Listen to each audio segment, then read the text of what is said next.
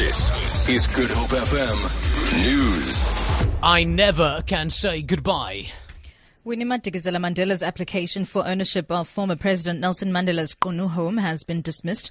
Deputy Judge President Zamani Mhlangulela took 30 seconds to read out the judgment in the Mthatha High Court. She's been ordered to pay costs. Last month, a full bench of judges heard her application seeking to be given rights to Mandela's house in Qunu outside Mthatha. He left the house to his widow, Grusha Michelle.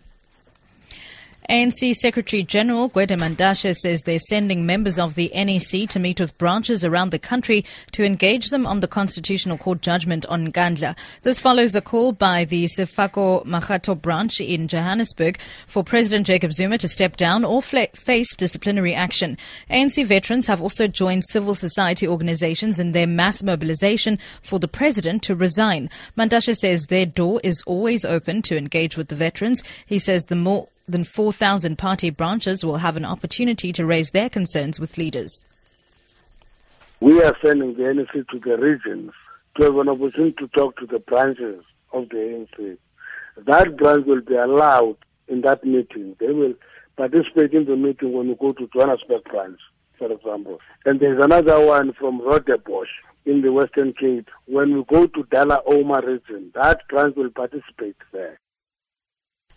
The ANC's National Disciplinary Committee has found Western Cape Provincial Secretary Faiz Jacobs guilty of fighting with and assaulting former ANC employee Wesley Seale. The incident happened November last year at the ANC provincial office in Cape Town. Jacobs has been given a suspended sentence of 18 months for a period of 3 years. NDC chairperson Susan Shabangu says assaulting another member is a very serious act of misconduct, so when it's committed in the workplace. Shabangu says the NDC took into account that Jacobs regretted his action and is capable of being rehabilitated.